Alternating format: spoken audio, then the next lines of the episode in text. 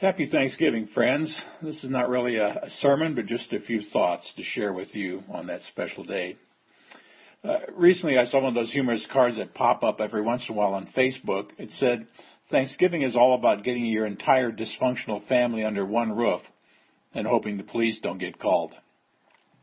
But we can laugh because that's all too true.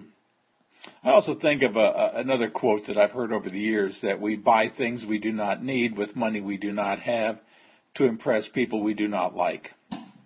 You might call this the other side of Thanksgiving, that not every family gathering is a happy time.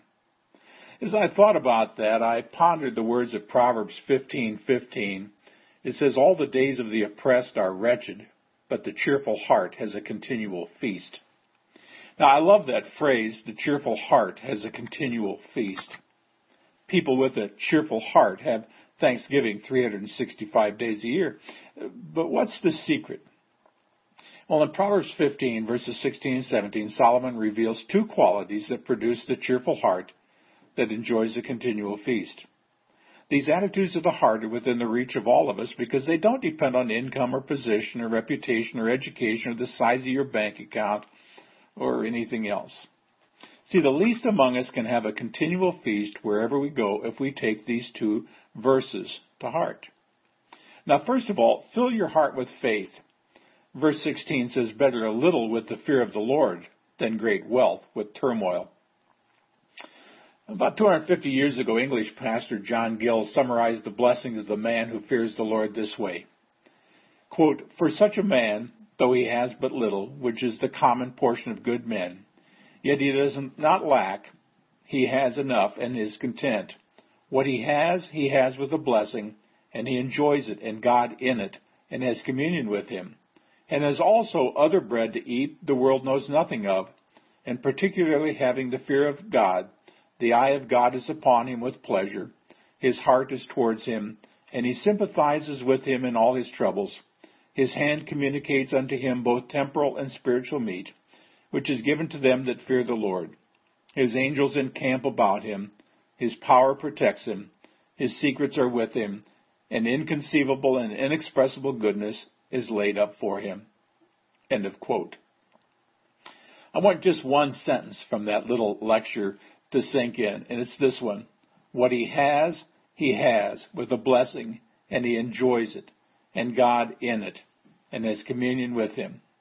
I mean, can the world offer anything better than that? Here's the second thing fill your home with love. Verse 17 in Proverbs says, Better a meal of vegetables where there is love than a fattened calf with hatred. I checked out a few other translations on this. One says, Better a meal of greens with love than a plump calf with hate. Another one, this is kind of a, a neat one. A simple meal with love is better than a feast where there is hatred.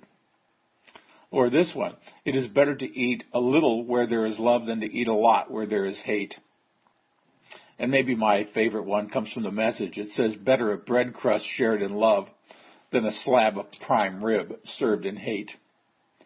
Friends, the point is, as long as you have God, you have what you need. I love how the Bible commentator Matthew Henry puts it. He says, It is therefore far better and more desirable to have but a little of the world and to have it with a good conscience, to keep up communion with God and enjoy Him in it, and live by faith than to have the greatest plenty and live without God in this world. I think Matthew Henry and Solomon would agree. Some things are better than other things. If you have a lot or if you have a little, as long as you have God, you have what you need. Better to have Him than to live without Him in this world. I'm going to leave you with the words of a song. It goes this way I'd rather have Jesus than silver or gold. I'd rather be His than riches untold. I'd rather have Jesus than houses or lands. I'd rather be led by his nail pierced hands than to be the king of a vast domain and be held in sin's dread sway. I'd rather have Jesus than anything the world affords today. Perhaps we should all say those words out loud and let them be our application of this truth. I'd rather have Jesus. How about you, friends? Happy Thanksgiving tomorrow and happy Thanksgiving every day. God bless.